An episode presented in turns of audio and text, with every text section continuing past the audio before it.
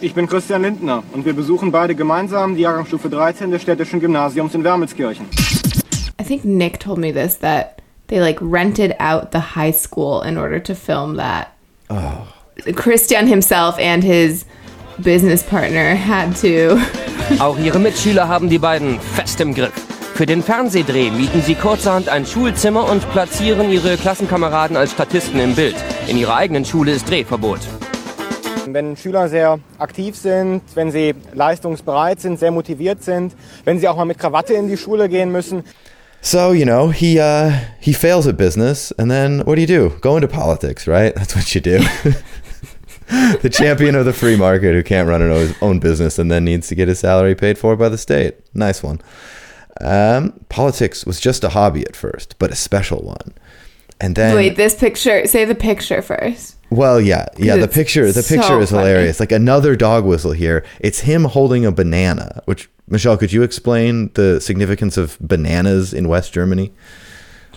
The banana is a symbol of freedom due to the fact that in East Germany they were less widely available and it was quite the special treat if you had like imported exotic fruits, not something that was grown in Germany or in the surrounding um, Eastern Bloc states.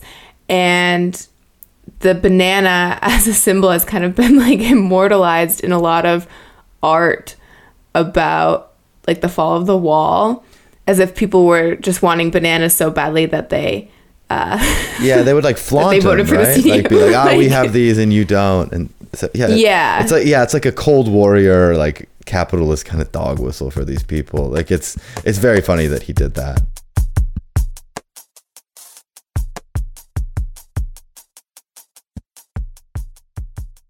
Hey, it's producer Isaac here. That was a quick preview of our first premium episode about, you guessed it, the most exciting, innovative, dynamisch man in German politics right now, the one and only Christian Lindner, leader of the FDP and possible next German finance minister. You can listen to the whole episode if you become a supporter of Spaßbremse on Patreon. There will be a link to our Patreon page in the show notes. And if you're not able to support us monetarily right now, we totally get it. There will be another full length episode coming to your podcast feeds next week. As always, thank you so much for listening. Tschüss.